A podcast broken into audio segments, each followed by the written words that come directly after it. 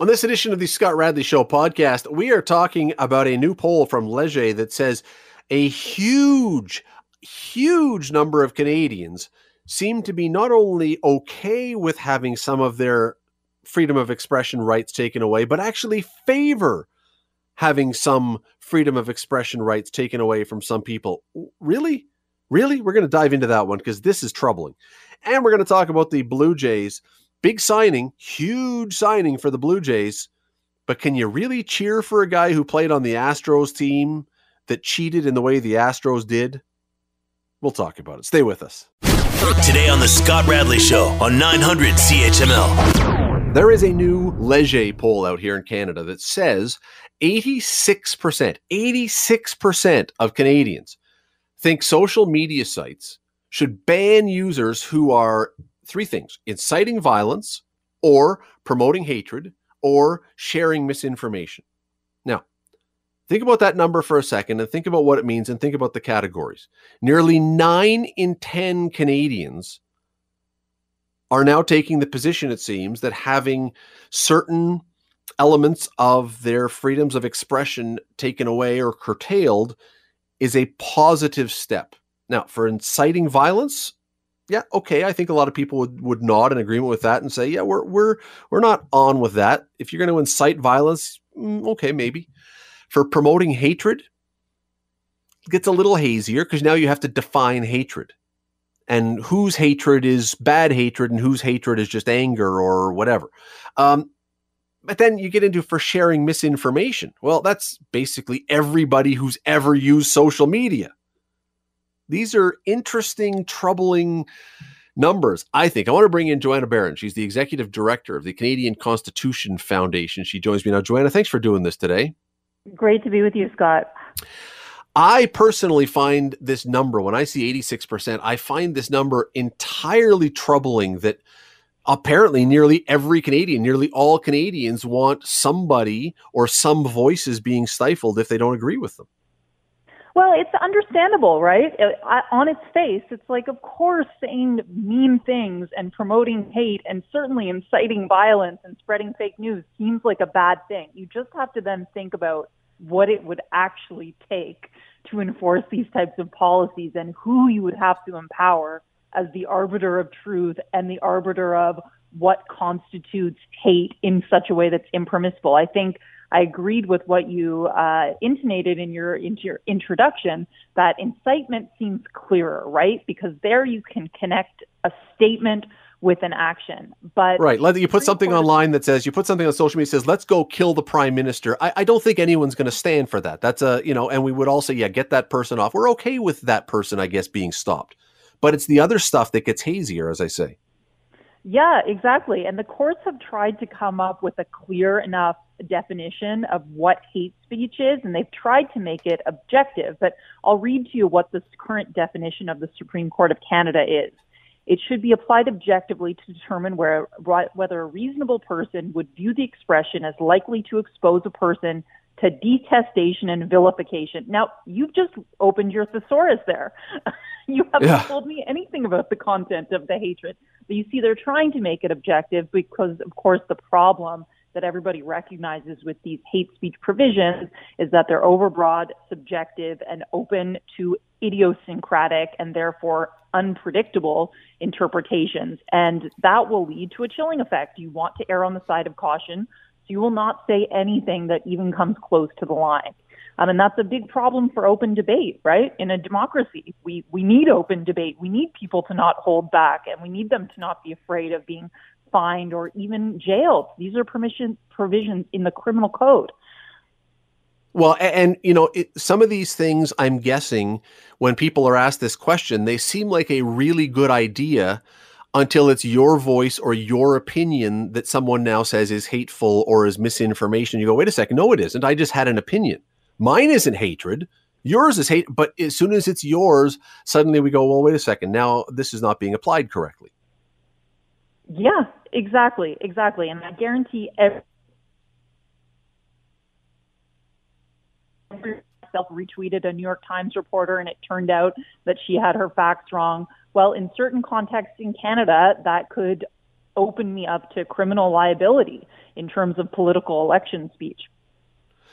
Well, you mentioned something a moment ago that um, that that I think, and I've talked about this on the show, but I'm glad you did because I, I think it's really valid. And that is, if we're going to put rules in, or if we would ask that, if 86% of us want these kind of rules put in, who is the judge of what is hateful? Because what I feel is hateful may not be what you feel is hateful, may not be what someone else feels is hateful. And I don't know that there's any kind of objective algorithm or objective standard that you could apply to this. So who decides?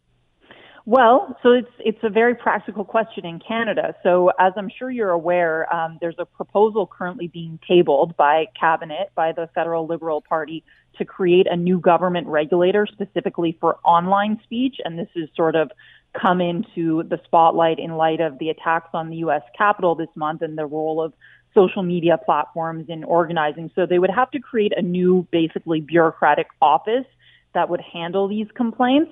Um, in the case of uh, litigation that the legal charity I direct, the Canadian Constitution Foundation, was involved in, which involved actually false statements circulating during an election period, so political speech, which, which we would say should be the most protected that is policed by the Canada Elections Commissioner. So it's just government bureaucrats, really. Uh, and that, yes. terrifying to me. Well, it is. It is because again, uh, who is going to install those people into that job, and who is going to choose who those people are? And everybody has points of view, and everybody has subjective opinions. And uh, again, humans are not capable of objectivity. They're just, I'm, I'm not being insulting. Uh, that, that's a reality. We are not capable of pure objectivity. So, whichever party, whichever government puts those people in, presumably they're picking people of s- similar thought process. That's where you're going to see it. Completely. And as I say, I, I think the more likely proximate effect, even before we start to see how these are being enforced, will be to just install a massive chilling effect not just among users, but also among platforms. Because one of the current policies being tabled that I think is a policy in uh, many parts of Europe is that platforms take down any uh, hateful posts within 24 hours of the post going up. So in order to avoid fines, which can be hefty, these platforms we've seen have just, you know, been sort of indiscriminate in taking posts down, which just, you know, tamps down on discourse full stop. You're listening to the Scott Radley Show podcast on 900 CHML. Before we get into the misinformation part, Joanna, let me ask you something. And I know you're a lawyer, you're the head of this foundation, you're not a sociologist. Nonetheless, how did we get here? Because even I would guess 25 years ago, society would have thought it was outrageous if we had said we want to have some of our freedoms of expression taken away or even encourage them to be taken away. Yeah, I think we just don't have a culture of liberty. I think I think that um, cancel culture is really to fault for a lot of this by just um, highlighting highlighting purported abuses, and we've also just lost touch with the value of discourse in a free and open society. We've forgotten the like basic requirements of democratic self governance, which is open debate uh, and the marketplace of ideas. Um, and somehow we have just fallen away from that norm. Maybe we've just, you know, gotten used to it and taken well, it for and, granted, I should say.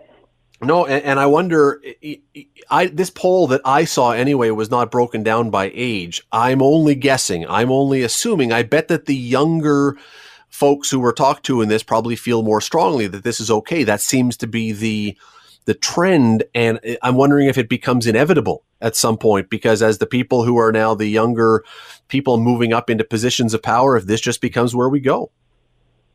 Yeah, I mean, it's, it's a sad prognosis. I certainly know many anecdotal examples that counter um, that. And I'd like to see what happens if we go into full on social media regulation mode. Um, if people actually, once they see the instantiations and how it will actually be applied and how inchoate it is. I mean, just think about how Gen Z freaked out when it was threatened that they might um, that they might uh, cancel TikTok.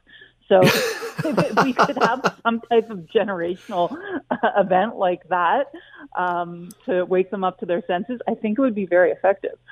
Well, let's go to the third part of this because we talked about the inciting violence. We talked about the spreading of hatred. The third part that was in this was spreading misinformation. Now, I want to give you an example. Just today, online, people who are baseball fans were probably following along because the Blue Jays, there were reports the Blue Jays were going to be signing a free agent. Uh, based on sources, the people who were putting this out there said, and it was done. It was a done deal. And then all of a sudden, we get a note, a bunch of tweets later saying, "Oh, wait, no, that didn't happen. He signed somewhere else." Now, that is a a benign, unimportant in the grand scheme of things issue, but it points to the challenge of then determining okay, what is misinformation? What's fake news? What do we weed out if we're going to say you can't have misinformation? That's a simple one, but it just shows how almost everybody is guilty of this at one time or another.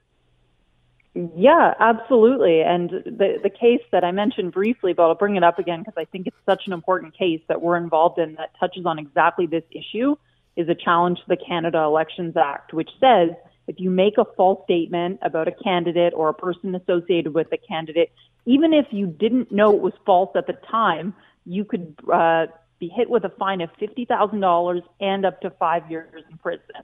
And we just said this is clearly past any type of uh, reasonable limitation on rights, and particularly in political speech. Um, we want people to air out their opinions and to be bold and not have to tamp down on their speech during an election period. We want people to go on Twitter and have a vigorous debate. And so this specific law, which was brought in just before the fall 2019 election, for example, if somebody tweeted, Justin Trudeau is a crook because of his involvement in the SNC-Lavalin affair, well, would that be a that would that be fake news? Would that be misinformation? Do we really want Trudeau's appointed Canada Elections Commissioner to be the final determiner of what happens to that person who put out that tweet or even retweet. I mean, it just gets scary. So I just think we have to err on the side of trusting that the square of public opinion and that, you know, the, the best antidote to fake news is accurate news. And uh, citizen literacy and an abundance of of fact checking, like what happened today in terms of the Blue Jays rumor, that clearly will quickly show itself to be true or false.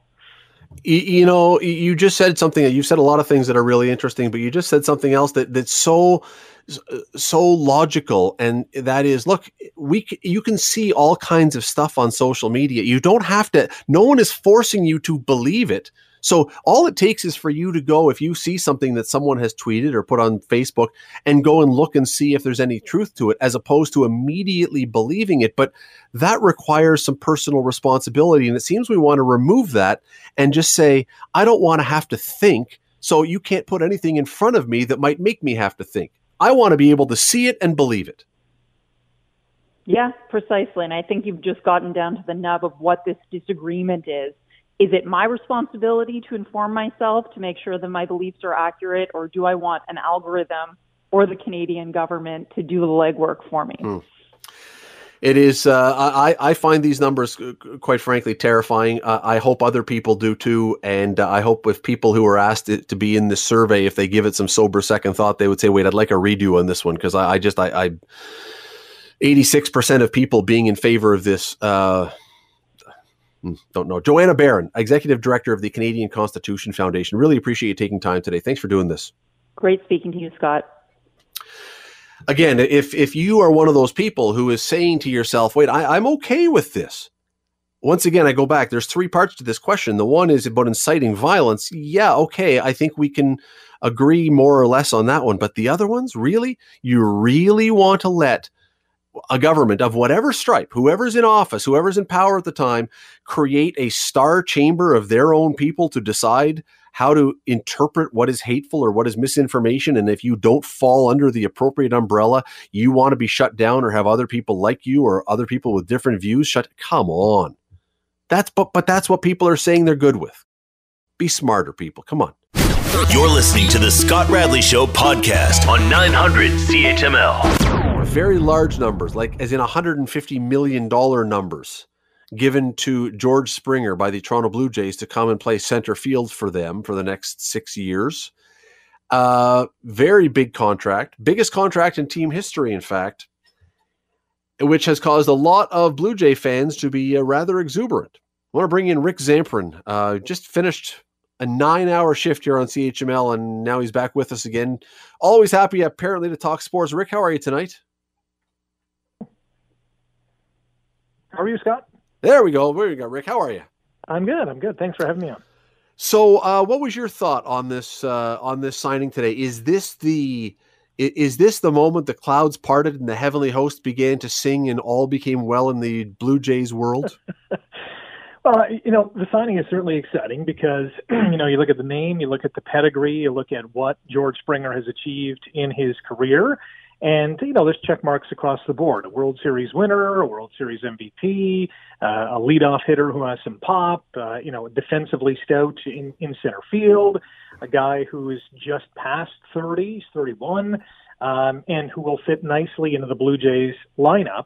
Uh, there are some, you know, cons when you're looking at the pro and con scale, and the con, the cons being, as you mentioned, you know, this is the richest contract in Blue Jays history.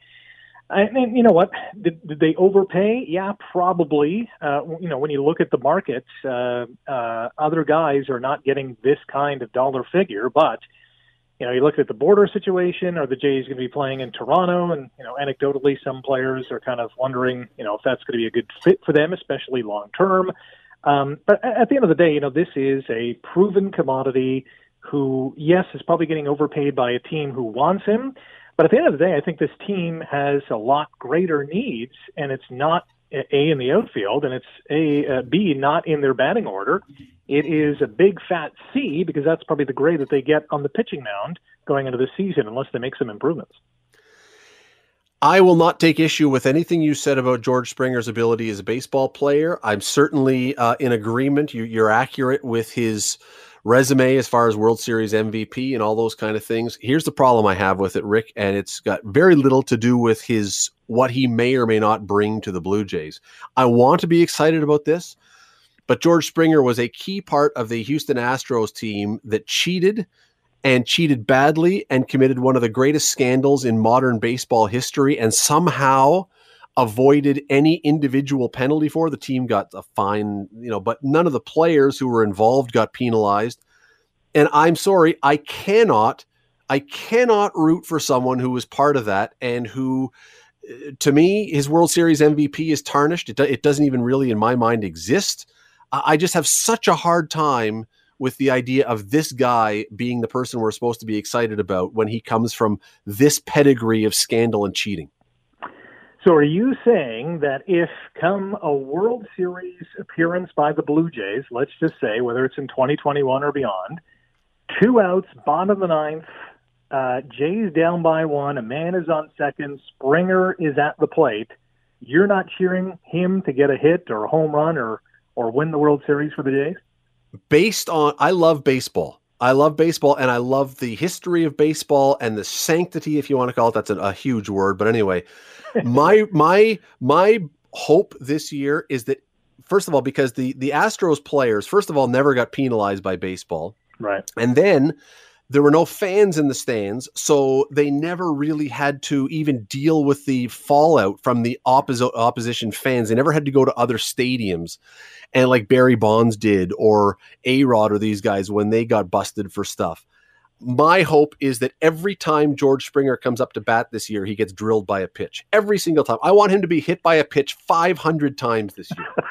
along with every other Houston Astros player. And so, the answer yeah. to your question if he comes up and the Blue Jays have the winning run for the World Series, I want him to be drilled in the ribs, and then the next guy can hit the drive in the winning run. That's a great way to look at it. Uh, listen, yeah, I, I'm I'm in wholehearted agreement with you in terms of the lack of penalties uh, or penalty, really, because nothing was really done uh, against the Houston Astros. that shouldn't be the fault of the Blue Jays, although obviously they're bringing in a you know, a quote unquote cheater onto their roster. But, you know, Major League Baseball really goofed this one up. Uh, there, there should have been yeah. suspensions, uh, maybe lifetime bans. I mean, you look at the 1919 Black Hank Aaron. Hank Aaron called for that. Exactly. And, you know, a whole team basically got banned after throwing the 1919 World Series. So, yeah, baseball goofed. Uh, the Jays, uh, you know, they're going to be a little bit stained by this. All the players on the Astros are going to live with that legacy uh, for the rest of their lives. So, you know, from a baseball perspective, I like it, but yes, I do understand from an optics perspective where you're coming from. I'm going to start calling him Shoeless George Springer. I love it. No, I, as I say, I, I just uh, you know look, it, it, there is something, and you're right. It's not entirely his fault because I mean he was part of that team. It was baseball that failed to handle this, in my mind, properly by not dealing with these guys. I don't think that any of them should have played one inning who was on that team last year. I think the entire franchise should have been shuttered for a year yeah. and not even allowed to play, and none of them should have been paid. That's you know when you when you do what they did.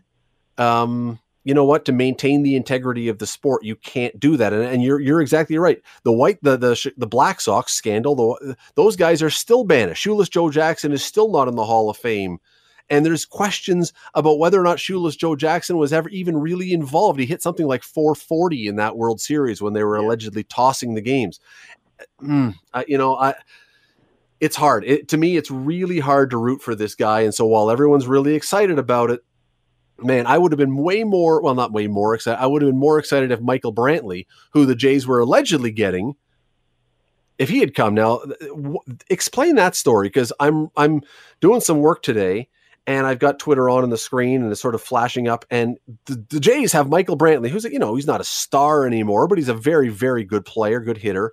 And then all of a sudden, wait, no, they don't. What happened? Yeah, very strange because you know we woke up early this morning and went to bed last night, uh, you know, realizing that the Springer deal was done, and then you know uh, midway uh, of, of mid morning today, you know, Michael Brantley is coming to Toronto, and you know that ramped up the excitement because here's another you know uh, outfielder who has some speed and plays some good D and has a pretty good bat, you know, is, is an all star uh, injury prone, although I, I should say over the last you know number of seasons. And I think that may have been the holdup because you know after it was reported, the Blue Jays quickly said, "Hey, you know this isn't a done deal by any means uh, right now, but we are still very interested in Michael Brantley."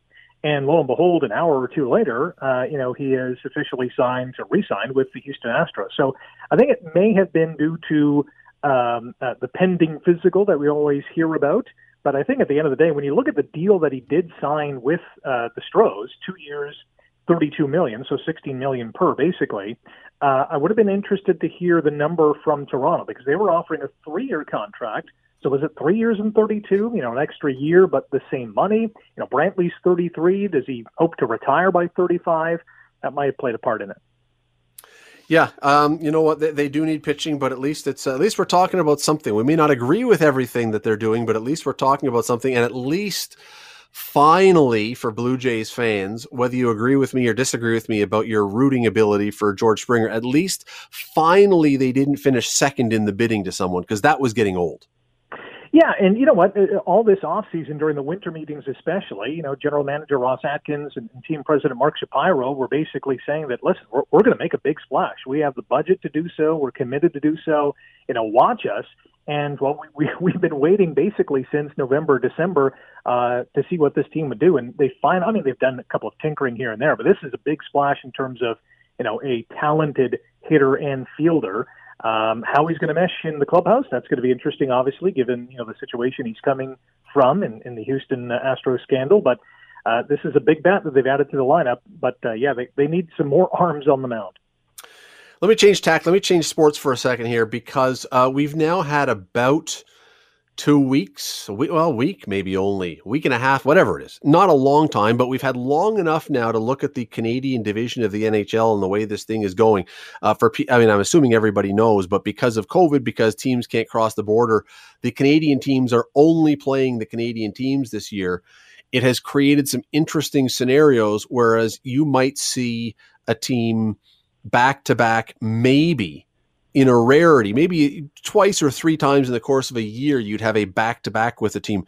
Now, the Leafs are playing the Edmonton Oilers four times before this month is out.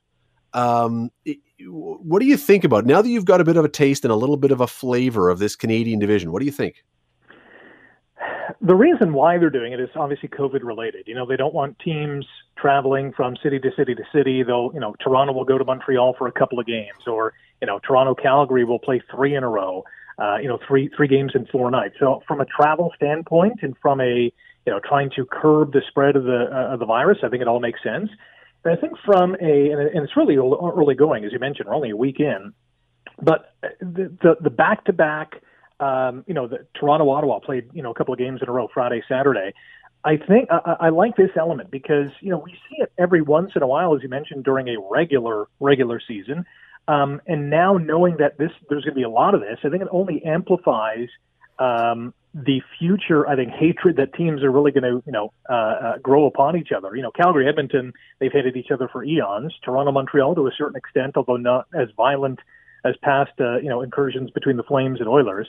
But at the end of the day, I think this is going to increase the, as I said, the hatred or the animosity between the two teams. I think that the, more interesting element to me, though, is you know the health of the players and especially the goaltenders. Do you play Freddie Andersen back to back? Does Carey Price do you know two games in a row? Does he play you know three out of four or all four in a row? I think from a goaltending perspective, uh, this may be the most interesting season for them and for the coaches trying to handle them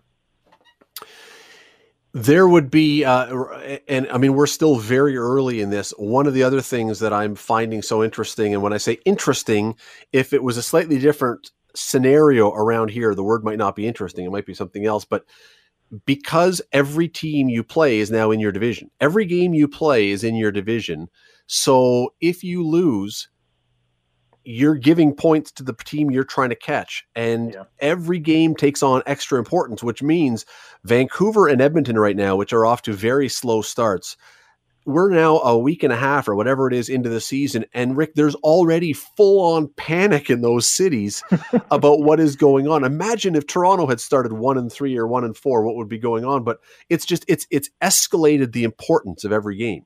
It, without a doubt, it's intensified each and every matchup because hey, if you lose in overtime or a shootout, you still get a point. So you're only one point behind that team. But if you lose in regulation because the other team is in that same division as you, and, and every game is like that, if you keep losing in regulation, you're falling a further two points and another two points and another two points back of you know at least four teams that you're chasing because only the top four make the playoffs out of this seven team division. The other the other divisions of eight, so it's even harder to get because you have to you know somersault one more team. But with this North Division, yeah, you mentioned it, Edmonton, Vancouver, they're maybe not on full on panic mode. They're already asking themselves questions as to, you know, are we okay in the goaltending? Do we have to make a move already? Uh, you know, can we, you know, rely on our top line to produce? Do we have to juggle these lines? Uh, from a coaching perspective, the coaches are under intense secure, uh, intense scrutiny, as are the players, because if they're not performing and you fall further back, it's going to take uh, you know a long time to get back in there, especially with these three point games. Well, I, look, I'm not predicting this, but the Leafs play the Oilers four times, as I said, before the end of the month. If the Leafs, for example, and you can pick whatever other mixture you want, but if the Leafs were to win three of those four games, already at this point in the season, you're eight points up on the Oilers. I mean, that's already a lot. And it's just, there's so much of these games compressed into such a short time. And as I said, with, and you said, there's with every game separating you from one of your competitors, boy, oh boy. I mean, you you could have full on panic in some of these teams before the first month of the season was done. Yeah, and you know, uh, all things considered, if you know the Leafs right now are four points up on on Edmonton, if they win, you know, three out of those four, those, those you know, that's an extra four points. Uh, and now you're, you know, now you're eight points up. Now Edmonton is, you know, looking way up at the top of the standings. And I know teams are going to go on streaks but those streaks, especially the losing ones that you can curtail quickly, are going to benefit and improve your playoff chances. We talked about this before. Um, one of the things that I really believe, though, and this is where things get really interesting with this division, everyone has said the Ottawa Senators are going to finish dead last. I don't believe that. I've said it all along. I don't. I don't. I don't think. I don't think they're going to finish first. I don't think they're necessarily going to get one of those four playoff spots. I don't think they're going to finish last, but because they were seen as such a patsy this year, boy, it seems like if you play the Senators and you don't win, like the Leafs already experienced once, um, it's like getting kicked in the stomach and slapped in the face all at the same time because now you've just you've given away gifted points to you. Yeah, that, that's one way to look at it. Sure, I mean Ottawa should, at least on paper, they should be the the bottom feeder of this division. I think at the end of the day, they probably will be because over a 56 game season, and you know, I, obviously that's still less than the the, the normal 82. I think that you know, unless a team really tanks or you know trades away a bunch of assets at the trade deadline, I think Ottawa, at least on paper, should finish last. Um, no team is going to be 0 and 56, and no team is going to be 56 and 0. So you're going to lose those games against Ottawa. You're going to lose against Detroit. You're going to fall to you know the New Jersey Devils, the, the the lower level teams, or at least conceivably on paper, those teams that shouldn't be anywhere close to a playoff spot. They're going to win their fair share of games here and there. Uh, they're not going to be you know two and, and, and 54, but at the end of the day, you know, they're all competitors. Sometimes, a, you know, a player or two has a bad game or a really good game, and they can steal a couple of points. As the Leafs kind of found that out last Friday. Although I will say, Ottawa clearly deserved to win that game. Um, but I still think the Sens, you know, after 56 games, I don't know if they're going to have more points than any other team in this division because I think every other team in this division uh, is a little bit or a lot ahead of where the Sens are right now. I'm just checking Twitter to see if the Blue Jays have signed four or five pitchers as well today, and uh, the answer is no, not yet. So, um, you know, this, this let's get at her. Well, yeah, thank you, Letterkenny. Uh, they they uh, they may have to win their games nine eight this year, but they may be able to do it. Who knows? We will uh, we will see. Uh, Rick Zamperin, always appreciate you doing this. Thanks for taking some time. You got it. Anytime. The Scott Radley Show, weekday evenings from six to eight on 900 CHML. The Scott Radley Show podcast is available on Apple Podcast, Google Podcast, and wherever you get your podcasts. I'm Scott Radley. Thanks again for listening, and do not forget to subscribe to this podcast. It is free. You will never miss an episode, and also be sure you rate us and review us. Whatever you think of us, we'll take it. Thanks for listening.